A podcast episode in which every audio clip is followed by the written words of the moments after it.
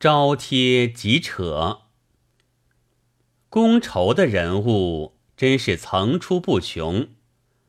开年正月，就有人怕骂倒了一切古今人，只留下自己的没意思。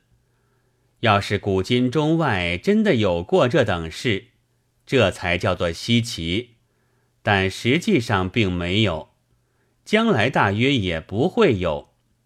岂但一切古今人。连一个人也没有骂倒过。凡是倒掉的，绝不是因为骂，却只为揭穿了假面。揭穿假面，就是指出了实际来，这不能混为之骂。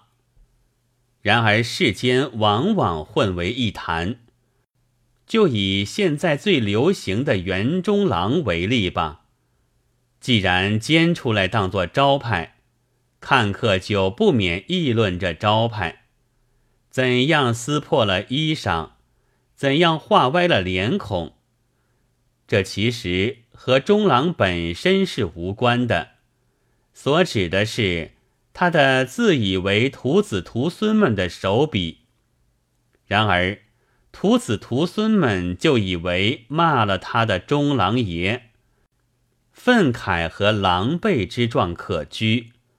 觉得现在的世界是比五四时代更狂妄了，但是现在的园中郎脸孔究竟画的怎样呢？时代很近，文正俱存，除了变成一个小品文的老师，方金器的死敌而外，还有些什么？和园中郎同时活在中国的。无锡有一个顾县城，他的著作开口圣人，闭口无儒，真是满纸方金气，而且嫉恶如仇，对小人绝不假借。他说：“吾闻之，凡论人，当观其趋向之大体，趋向苟正，及小节出入。”不失为君子，趋向苟差，即小节可观，终归于小人。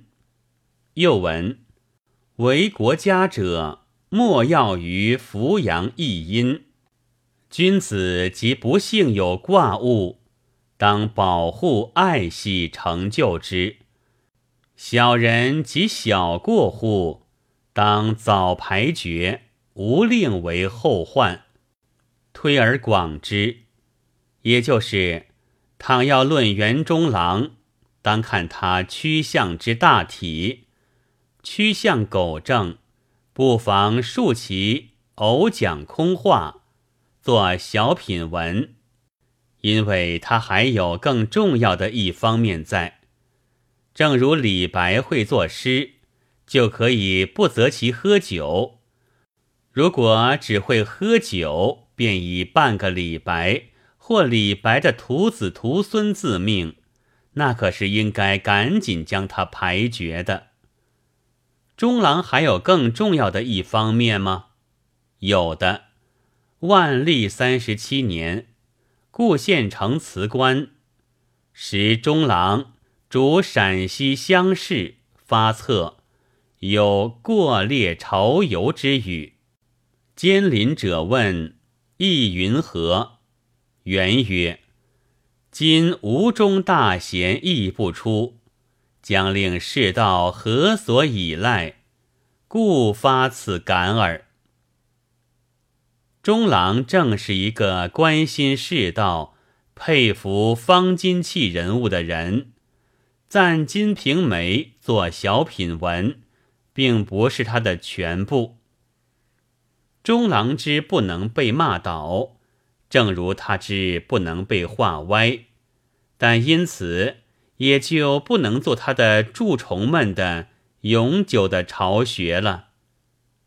一月二十六日。